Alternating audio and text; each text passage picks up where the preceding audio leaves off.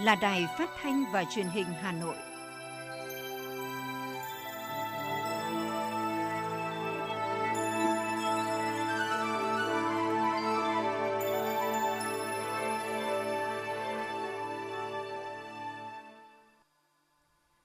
Kính chào quý vị và các bạn. Bây giờ là chương trình thời sự của Đài Phát thanh và Truyền hình Hà Nội, phát trực tiếp trên sóng phát thanh tần số FM 90 MHz. Chương trình trưa nay thứ tư, ngày 3 tháng 11 có những nội dung chính sau đây.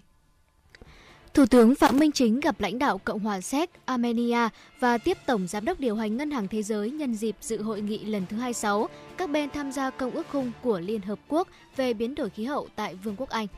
Hội nghị toàn quốc triển khai kết luận số 19 của Bộ Chính trị và đề án định hướng chương trình xây dựng pháp luật nhiệm kỳ Quốc hội khóa 15. Lễ tôn vinh hàng Việt Nam được người tiêu dùng yêu thích năm 2021 sẽ được tổ chức vào ngày 10 tháng 11. Hà Nội đã hỗ trợ an sinh cho gần 2,84 triệu người lao động với kinh phí hơn 3.542 tỷ đồng. Hà Nội dự kiến tiếp nhận bàn giao đường án, đường sắt Cát Linh Hà Đông vào ngày 6 tháng 11. Thông tin chính thức về sự cố tàu bay va chạm tại sân bay Nội Bài. Cảnh báo ma túy núp bóng dưới dạng nước dâu, nước xoài. Phần tin thế giới có những sự kiện nổi bật. Các nhà lãnh đạo của trên 100 quốc gia đã đạt được thỏa thuận ngăn chặn và đảo ngược nạn phá rừng vào năm 2030. Tính đến sáng nay, thế giới có trên 248,1 triệu người mắc COVID-19, trong đó có hơn 5,2 triệu trường hợp đã tử vong vì đại dịch này. Sau đây là nội dung chi tiết sẽ có trong chương trình. Thưa quý vị và các bạn, sáng ngày 2 tháng 11 theo giờ địa phương, nhân dịp dự hội nghị lần thứ 26 các bên tham gia Công ước khung của Liên Hợp Quốc về biến đổi khí hậu tại Vương quốc Anh, Thủ tướng Chính phủ Phạm Minh Chính đã gặp Thủ tướng Cộng hòa Séc tiếp xúc với Tổng thống Cộng hòa Armenia Amen Sarkisian, tiếp ông Aset Van Chosenbua, Tổng Giám đốc điều hành Ngân hàng Thế giới. Tại cuộc gặp, Thủ tướng Cộng hòa Séc Andriy Babis, Thủ tướng Phạm Minh Chính bày tỏ cảm ơn Séc đã hỗ trợ vaccine cho Việt Nam, cũng như việc chính phủ Séc luôn ủng hộ và hỗ trợ cộng đồng người Việt Nam tại Séc ổn định cuộc sống, đóng góp cho sự phát triển của Séc cũng như quan hệ giữa Việt Nam và Séc. Thủ tướng Séc chia sẻ tích cực ý kiến của Thủ tướng Phạm Minh Chính và cam kết sẽ tiếp tục đẩy mạnh quan hệ hợp tác hữu nghị truyền thống với Việt Nam, tiếp tục hỗ trợ cộng đồng người Việt Nam tại Séc. Trong cuộc tiếp xúc với Thủ tướng Phạm Minh Chính, Tổng thống Cộng hòa Armenia Amen Sarkisian bày tỏ tình cảm đặc biệt với đất nước con người và sinh viên Việt Nam chuyên cần học giỏi. Thủ tướng Phạm Minh Chính hoan nghênh và chia sẻ đề xuất của Tổng thống Armenia về củng cố và tăng cường mối quan hệ hữu nghị và hợp tác truyền thống giữa hai nước. Tại cuộc tiếp xúc, ông Arsen Van Chosenburg, Thủ tướng Phạm Minh Chính ghi nhận Ngân hàng Thế giới là người bạn và đối tác phát triển hàng đầu của Việt Nam. Cảm ơn đã đóng góp tích cực cho phát triển kinh tế và đảm bảo an sinh xã hội của đất nước, nhất là đã viện trợ không hoàn lại cho Việt Nam 6,2 triệu đô la Mỹ và ủng hộ Việt Nam hoãn nợ để dành nguồn lực cho phòng chống COVID-19. Trao đổi với ông Ansen Van Chosenburg, Thủ tướng khẳng định phát triển bền vững và tăng trưởng xanh là chủ trương quan điểm xuyên suốt của Việt Nam, triển khai định hướng ưu tiên xây dựng mô hình kinh tế xanh, kinh tế tuần hoàn, kinh tế ít carbon. Việt Nam đã ban hành chiến lược tăng trưởng xanh quốc gia giai đoạn 2021-2030, tầm nhìn đến năm 2050 với mục tiêu cơ cấu lại nền kinh tế theo hướng bền vững về môi trường, công bằng về xã hội, hướng tới nền kinh tế trung hòa carbon và đóng góp vào mục tiêu chung của toàn cầu về giảm phát thải nhà kính. Trong bối cảnh thế giới chuyển hướng sang giai đoạn thích ứng an toàn với dịch bệnh và khôi phục kinh tế, các nguồn lực quốc gia bị suy giảm trong quá trình kiểm soát dịch bệnh. Tổng Giám đốc điều hành Ngân hàng Thế giới cam kết sẽ tiếp tục hỗ trợ Việt Nam trong quá trình xây dựng chính sách kinh tế vĩ mô, tiếp cận các nguồn tài chính bền vững, hướng tới tăng trưởng xanh, bền vững và bao trùm. Sáng nay tại nhà Quốc hội, hội nghị triển khai thực hiện kết luận 19 của Bộ Chính trị về định hướng chương trình xây dựng pháp luật nhiệm kỳ Quốc hội khóa 15 đã được tổ chức dưới hình thức trực tuyến, nối điểm cầu 62 tỉnh thành trên cả nước. Các đồng chí Ủy viên Bộ Chính trị, Chủ tịch Quốc hội Vương Đình Huệ, Thường trực Ban Bí thư Võ Văn Thưởng, Phó Thủ tướng Thường trực Chính phủ Phạm Bình Minh, Trưởng Ban Nội chính Trung ương Phan Đình Trạc đồng chủ trì hội nghị. Quán triệt, cụ thể hóa nghị quyết Đại hội 13 của Đảng, Bộ Chính trị xác định mục tiêu của công tác xây dựng pháp luật nhiệm kỳ Quốc hội khóa 15 là hoàn thiện đồng bộ thể chế phát triển, tạo lập khung khổ pháp lý để thực hiện thắng lợi các nhiệm vụ phát triển kinh tế xã hội giai đoạn 2021-2025, 12 định hướng phát triển đất nước, 6 nhiệm vụ trọng tâm và 3 đột phá chiến lược đã được Đại hội 13 của Đảng đề ra. Thay mặt Bộ Chính trị, Ban Bí thư định hướng chương trình xây dựng pháp luật nhiệm kỳ Quốc hội khóa 15, đồng chí Võ Văn Thưởng lưu ý việc xây dựng, ban hành luật phải thận trọng, chắc chắn, làm tốt từng khâu, đặt yêu cầu cao về chất lượng, không chạy theo số lượng, phải bám sát và kịp thời đáp ứng yêu cầu của thực tiễn phải siết chặt kỷ luật, kỷ cương, đề cao trách nhiệm, nhất là người đứng đầu trong xây dựng pháp luật, tuyệt đối không để xảy ra tình trạng tham nhũng chính sách, lồng ghép lợi ích nhóm, lợi ích cục bộ của cơ quan quản lý nhà nước trong văn bản pháp luật. Chỉ những vấn đề cấp bách đã chín đã rõ, được thực tiễn chứng minh có sự thống nhất cao thì mới xây dựng ban hành luật chú trọng hoàn thiện hệ thống pháp luật đầy đủ, đồng bộ, thống nhất kịp thời, khả thi, ổn định, công khai, minh bạch, có sức cạnh tranh quốc tế, lấy quyền và lợi ích hợp pháp chính đáng của người dân doanh nghiệp làm trọng tâm, tăng cường giám sát, kiểm soát việc thực hiện quyền lực nhà nước, thúc đẩy đổi mới sáng tạo, khắc phục ngay tình trạng văn bản luật thiếu tính ổn định, luật khung, luật ống, chậm ban hành văn bản quy định chi tiết, hướng dẫn thi hành. Cũng trong sáng nay, hội nghị đã nghe giới thiệu nội dung đề án định hướng chương trình xây dựng pháp luật nhiệm kỳ Quốc hội khóa 15, thảo luận về các nội dung đặt ra trong quá trình thực hiện. Chiều qua, Ủy viên Ban Thường vụ Nguyễn Lan Hương, Chủ tịch Ủy ban Mặt trận Tổ quốc thành phố, trưởng ban chỉ đạo cuộc vận động người Việt Nam ưu tiên dùng hàng Việt Nam thành phố, chủ trì hội nghị ban chỉ đạo thông qua kết quả chương trình bình chọn hàng Việt Nam được người tiêu dùng yêu thích năm 2021 với 271 sản phẩm dịch vụ thuộc 18 nhóm hàng của 150 doanh nghiệp tham gia, tăng hơn 45% về số doanh nghiệp, tăng 43% số lượng sản phẩm dịch vụ so với năm 2020. Chương trình bình chọn đã thu hút đông đảo người tiêu dùng tham gia bình chọn. Kết quả bình chọn online đạt hơn 131.000 lượt bình chọn, tăng gần 159% so với năm 2020. Số lượt bình chọn tại các điểm đông dân cư tăng hơn 4%. Kết quả có 213 sản phẩm dịch vụ của 150 doanh nghiệp thuộc 4 top sản phẩm được người tiêu dùng bình chọn đáp ứng quy chế bình chọn. Đánh giá cao vai trò của Sở Công Thương, cơ quan thường trực cuộc bình chọn, đồng chí Nguyễn Lan Hương cho rằng kết quả triển khai chương trình là một trong những giải pháp tích cực góp phần thúc đẩy kế hoạch khôi phục phát triển kinh tế của thành phố. Thống nhất với kết quả bình chọn, góp phần tôn vinh thương hiệu, thúc đẩy tăng trưởng cho doanh nghiệp. Trưởng ban chỉ đạo đề nghị các doanh nghiệp cần chủ động thể hiện rõ nét hơn trong trách nhiệm xã hội của mình, tích cực tham gia các phong trào, cuộc vận động do mặt trận phát động – Lễ tôn vinh hàng Việt Nam được người tiêu dùng yêu thích, kết hợp khai mạc chương trình khuyến mại tập trung năm 2021 dự kiến diễn ra vào tối ngày 10 tháng 11 tại phố đi bộ Trịnh Công Sơn, đảm bảo yêu cầu kiểm soát hiệu quả dịch bệnh COVID-19 và được truyền hình trực tiếp trên kênh 1 Đài Phát thanh và Truyền hình Hà Nội. Theo Sở Lao động Thương binh và Xã hội, từ đầu tháng 7 đến cuối ngày hôm qua, các cơ quan chức năng thuộc thành phố Hà Nội đã hỗ trợ an sinh xã hội cho tổng số gần 2,84 triệu người lao động với kinh phí hơn 3.542 tỷ đồng. Cụ thể, gói 30.000 tỷ đồng hỗ trợ người lao động từ nguồn kết dư quỹ bảo hiểm thất nghiệp đã đến với hơn 1,049 triệu người với tổng số tiền là 2.580 tỷ đồng. Phát huy tinh thần nhân ái, sẻ chia, Hà Nội còn hỗ trợ cho hàng trăm lượt người nước ngoài đang sinh sống, làm việc, học tập tại Hà Nội gặp khó khăn do dịch COVID-19. Tính chung trong đợt bùng phát dịch COVID-19 lần thứ tư, toàn thành phố Hà Nội đã hỗ trợ an sinh xã hội cho hơn 4 triệu lượt người với tổng kinh phí là hơn 4.401 tỷ đồng, nguồn từ ngân sách là hơn 3.994 tỷ đồng, nguồn vận động xã hội hóa là hơn 407 tỷ đồng.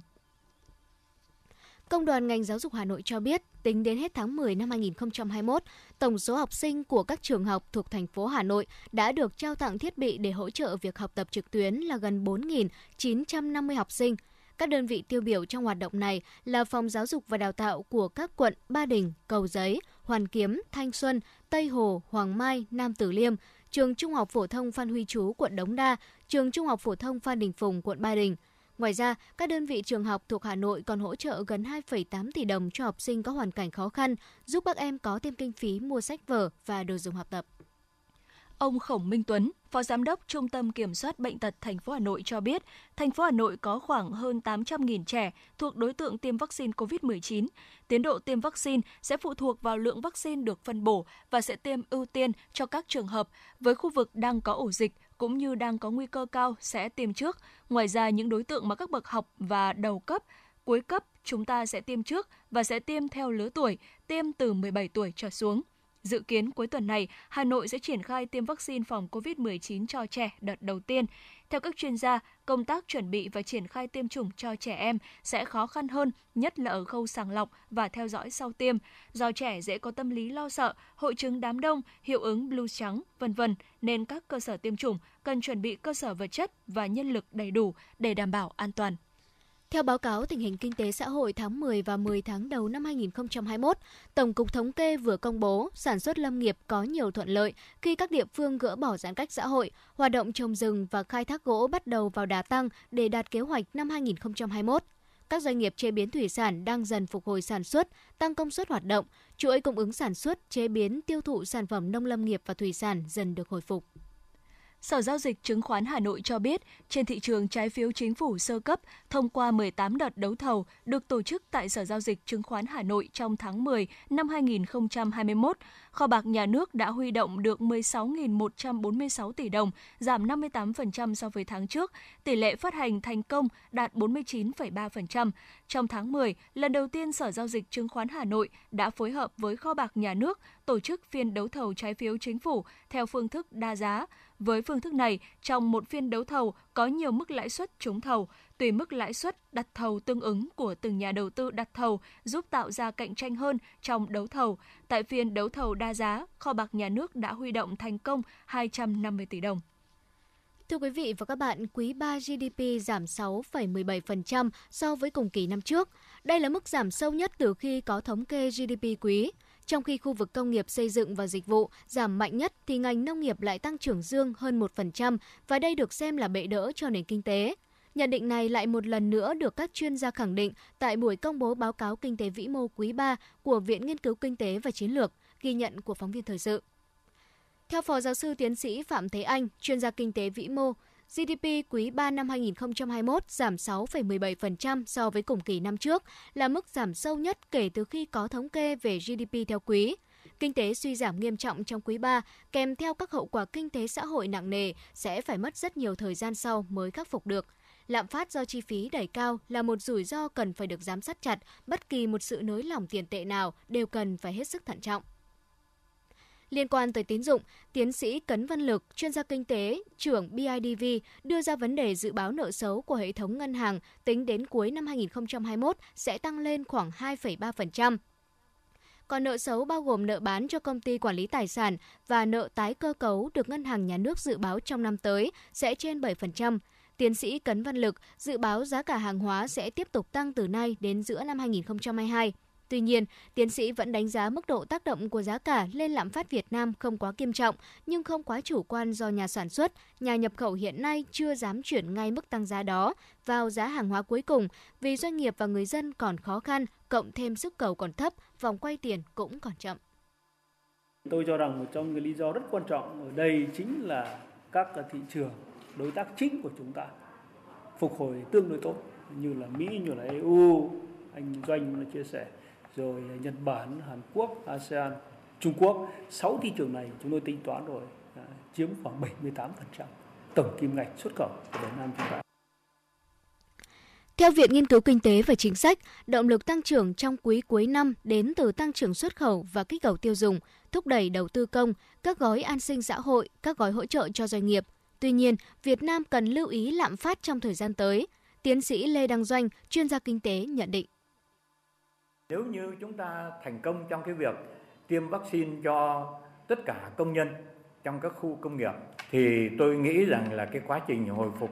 kinh tế của Việt Nam sẽ tiếp tục một cách thuận lợi. Cần phải có một cái gói cứu trợ đủ lớn và có kích thích đối với lệ nền kinh tế. Viện Nghiên cứu cũng đưa ra hai kịch bản mới dự báo kinh tế trong năm 2021. Kịch bản xấu là bệnh tái bùng phát, giải ngân đầu tư công chậm, các doanh nghiệp FDI rời khỏi Việt Nam, thu hẹp sản xuất, mức tăng trưởng sẽ từ 1 đến 1,5%. Ở kịch bản tốt hơn, cả nước thống nhất được các biện pháp thích ứng với dịch bệnh và vẫn đảm bảo sản xuất và lưu thông hàng hóa không bị đứt gãy, mức tăng trưởng sẽ là từ 2 đến 2,5%.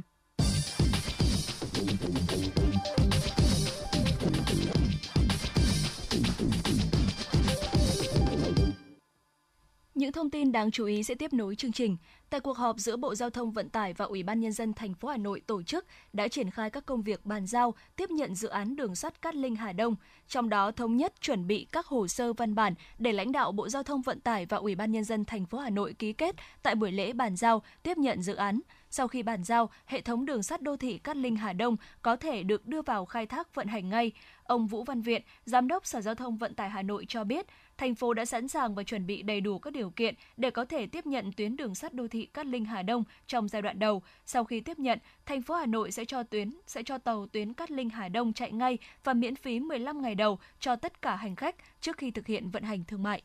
Sau hơn 2 tuần tổ chức chạy lại tàu khách trên tuyến đường sắt Bắc Nam, từ ngày hôm nay, công ty cổ phần vận tải đường sắt Sài Gòn sẽ tạm dừng chạy đôi tàu khách thống nhất SE3, SE4 Sài Gòn Hà Nội. Như vậy, trên tuyến trọng điểm này chỉ còn chạy hàng ngày hai đôi tàu khách SE5, SE6, SE7 và SE8. Ở khu vực phía Bắc, công ty cổ phần vận tải đường sắt Hà Nội cũng đã thông báo tạm dừng chạy đôi NA1, 2 Hà Nội Vinh từ ngày 1 tháng 11. Theo Tổng công ty Đường sắt Việt Nam, nguyên nhân vắng khách đi tàu là do số lượng đường bay và số chuyến bay tại các đường bay của ngành hàng không được tăng cường, giá vé rẻ. Mặt khác, vận tải hành khách công cộng bằng đường bộ liên tỉnh đã được mở trở lại. Vì vậy, lượng hành khách trên tuyến đường sắt Bắc Nam giảm dần. Tối qua, Cục Hàng không Việt Nam đã thông tin chính thức về sự cố tàu bay VNA222 va chạm vào tàu bay VNA590 tại Cảng Hàng không Quốc tế Nội Bài sáng cùng ngày. Theo đánh giá sơ bộ ban đầu, mép sau cánh lái độ cao bên trái tàu bay VNA222 bị cong vênh, vỏ tàu bay VNA590 tại vị trí va chạm có nhiều vết xước. Tất cả 138 hành khách và 7 thành viên tổ bay, không ai bị thương. Cục Hàng không Việt Nam đã thực hiện một số công việc, ký quyết định thành lập tổ điều tra sự cố tàu bay VNA222 va chạm vào tàu bay VN590 trong khi đẩy tàu bay VNA222 tại Cảng Hàng không Quốc tế Nội Bài.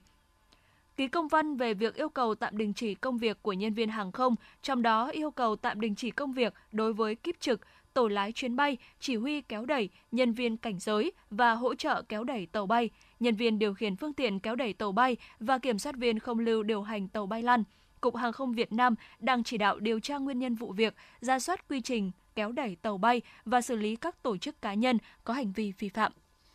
Theo thông tin từ Sở Giao thông Vận tải, trong tháng 10, lực lượng thanh tra sở đã lập biên bản 12.062 trường hợp vi phạm trật tự an toàn giao thông, trong đó có 3.196 ô tô kinh doanh vận tải hành khách vi phạm. Theo đánh giá của Thanh tra Sở Giao thông Vận tải Hà Nội, so với cùng kỳ năm 2020, số vụ vi phạm đã giảm 4.879 trường hợp và số tiền vi phạm xử phạt hành chính giảm gần 14,4 tỷ đồng.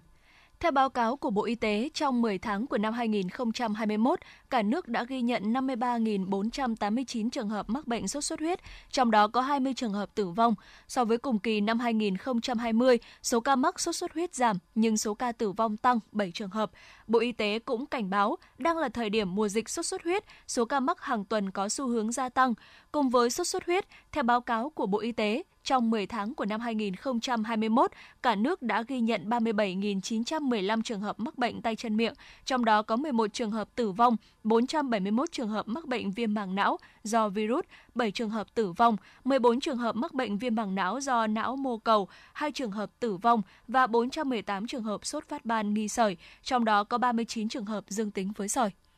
Bộ Công an cảnh báo thời gian qua phát hiện một số gói ma túy tổng hợp được ngụy trang dưới dạng nước dâu, nước xoài nhằm bắt mắt trẻ em. Theo đó, trong gói bao bì có hình thức bắt mắt là chất bột có màu trắng đục, chất bột này có mùi hương dâu. Qua công tác giám định, thành phần chủ yếu trong chất bột này là ma túy tổng hợp MDMA. Những gói bột được đóng trong loại bao bì bắt mắt có in hình quả dâu, bên ngoài ghi chữ Grape Pie Fruit và có in các thành phần thường thấy của loại nước uống trái cây. Bộ Công an khuyến cáo đây là hình thức thủ đoạn rất mới và những sản phẩm này nếu được tiêu thụ ở các trường học hay các khu vui chơi thì sẽ rất nguy hiểm, gây tác hại khôn lường cho xã hội và khó khăn cho cơ quan chức năng trong phát hiện, ngăn chặn. Bãi rác Nam Sơn, huyện Sóc Sơn đã phải tạm ngừng tiếp nhận rác tối thiểu 3 ngày vì mưa kéo dài, lượng nước chảy ra từ rác không thể xử lý kịp. Theo đó, do ảnh hưởng của mưa bão kéo dài, đến nay không còn chỗ lưu chứa nước rác phát sinh, đã xảy ra sự cố nhỏ tràn nước dỉ rác ra đường bê tông nội bộ khu xử lý hiện công ty môi trường đô thị Hà Nội Urenco đã chủ động nỗ lực thực hiện các biện pháp khắc phục sự cố như đắp bờ bao bằng bao tải đất, vôi, nắn dòng nước rác về hố tụ, lắp đặt máy bơm tại các hồ tụ bơm, hồi lưu nước rác về hồ chứa, dự phòng đất tại vị trí phía bắc hồ sinh học, bơm nước rác tại các ô chứa nước rác phía Tây, ô 8 xuống dưới vị trí dò dỉ. Mỗi ngày Hà Nội thải ra môi trường khoảng 5.000 tấn rác thải sinh hoạt, trong đó khoảng 4.000 tấn được xử lý tại bãi rác Nam Sơn theo hình thức trôn lấp, còn lại được xử lý tại khu Liên Hiệp, xử lý Xuân Sơn theo hình thức đốt kết hợp trôn lấp.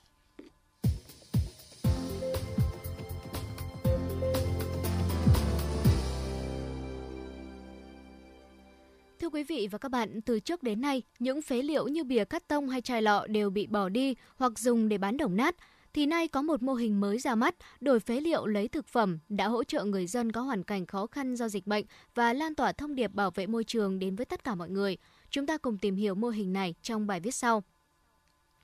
Dịch COVID-19 khiến nhiều người lâm vào cảnh khó khăn, chưa thể khôi phục nguồn thu nhập. Cùng với đó là gánh nặng thực phẩm hàng ngày khiến nhiều gia đình rơi vào túng quẫn. Thế nhưng, những vướng mắc ấy đã có hướng giải quyết tạm thời. Những gian hàng đổi phế liệu lấy thực phẩm thời gian qua được mở ra trên tuyến phố Văn Miếu đã trở thành cứu cánh của nhiều người trong những ngày khốn khó. Đây cũng là tâm sự của ông Trần Ngọc Tuấn, phụ trách cửa hàng số 3 Văn Miếu, Hà Nội. Đa phần là những cái người mà dân nghèo ấy, những người mà bán hàng rong và những uh, thuê ở những cái nhà, nhà trọ rất là rẻ tiền thì họ thu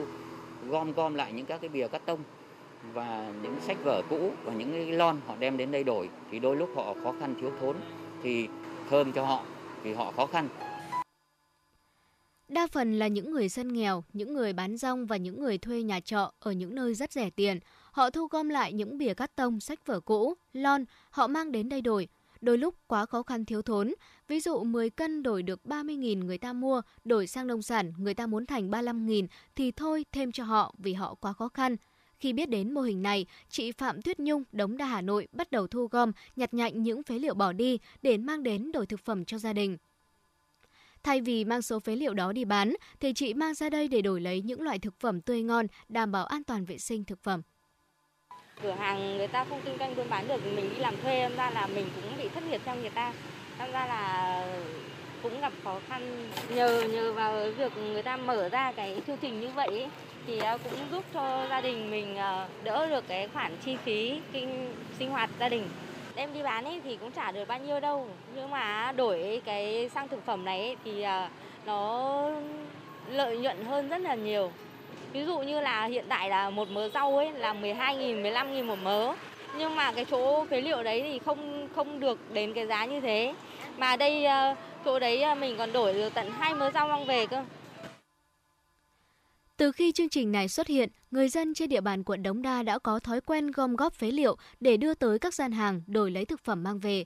Việc có thể đổi rác phế liệu lấy thực phẩm là điều mà họ chưa từng nghĩ tới trước đây. Rất đa dạng các loại phế liệu được mang đến đổi, sau đó những loại phế liệu này sẽ được phân loại để mang đi tái chế. Anh Đỗ Bá Tú, quản lý kinh doanh nói về mục đích của chương trình. Này giúp đỡ những người khó khăn trong mùa dịch, tạo cho mọi người có một cái ý thức là làm cho môi trường nó xanh sạch đẹp.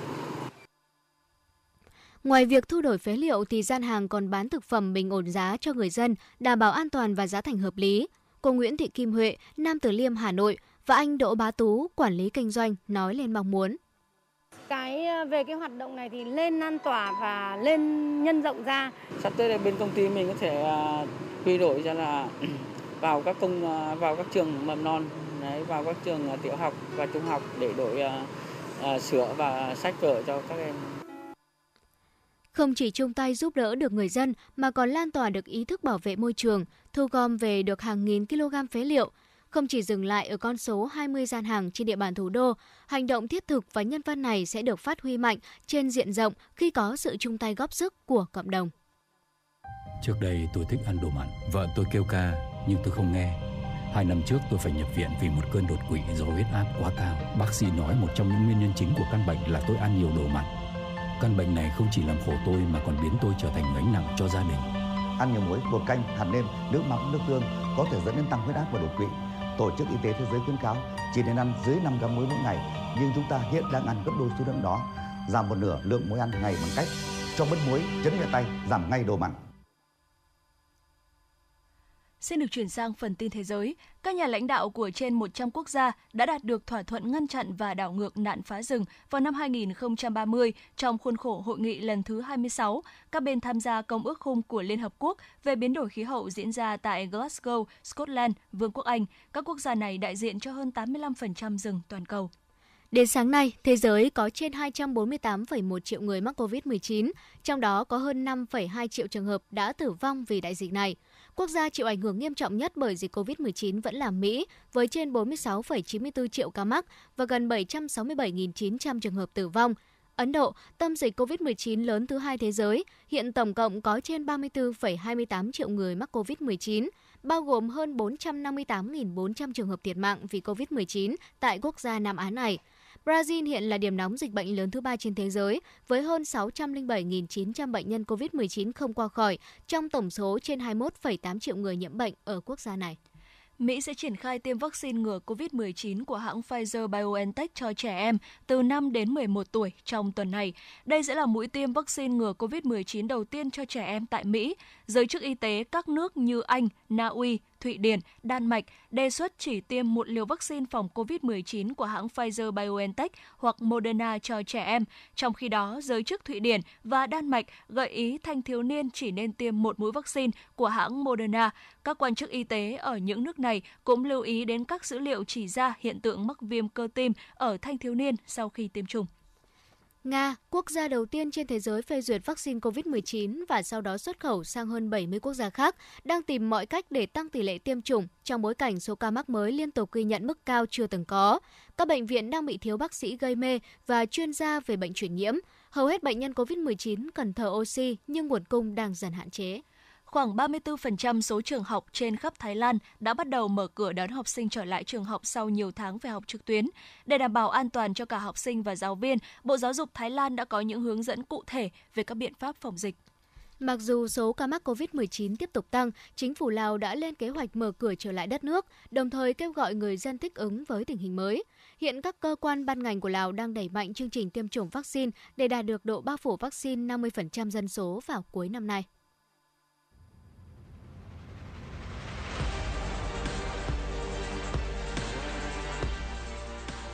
Bản tin thể thao. Bản tin thể thao.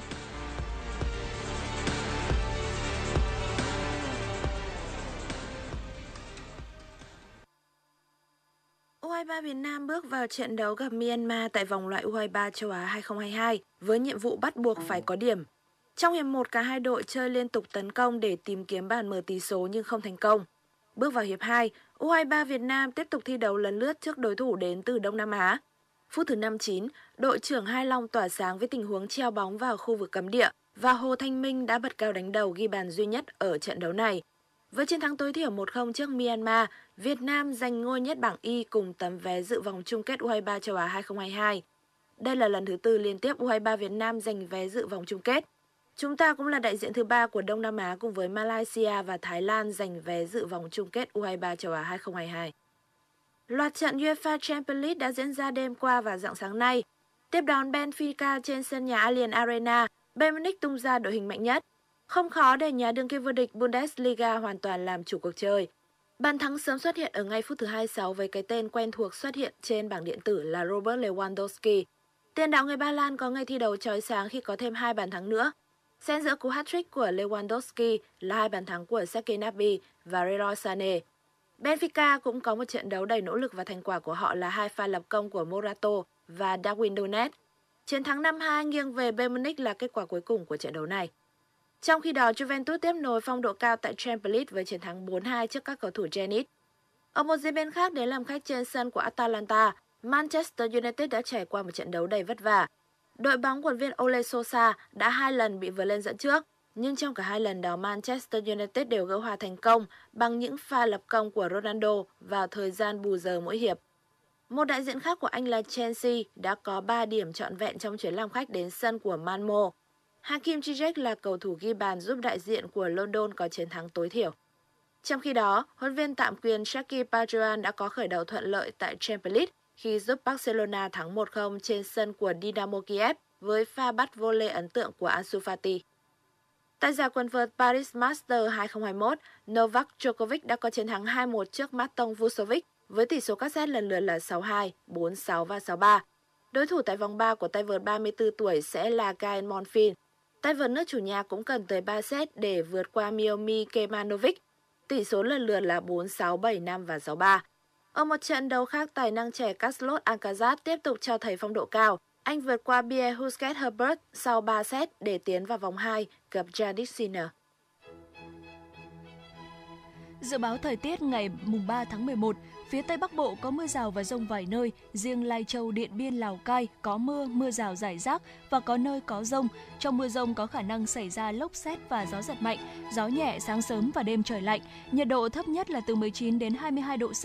khu Tây Bắc có nơi dưới 19 độ C, cao nhất là từ 25 đến 28 độ, có nơi trên 29 độ. Phía Đông Bắc Bộ sáng có mưa, mưa nhỏ rải rác, sau có mưa vài nơi, trưa chiều hưởng nắng, gió đông cấp 2, cấp 3, sáng sớm và đêm trời lạnh, nhiệt độ thấp nhất từ 20 đến 23 độ, vùng núi có nơi dưới 20 độ, cao nhất 23 đến 26 độ, có nơi trên 26 độ. Thủ đô Hà Nội sáng có mưa mưa nhỏ, trưa chiều hưởng nắng, gió đông cấp 2, cấp 3, sáng và đêm trời lạnh, nhiệt độ thấp nhất từ 20 đến 22 độ, cao nhất 23 đến 26 độ.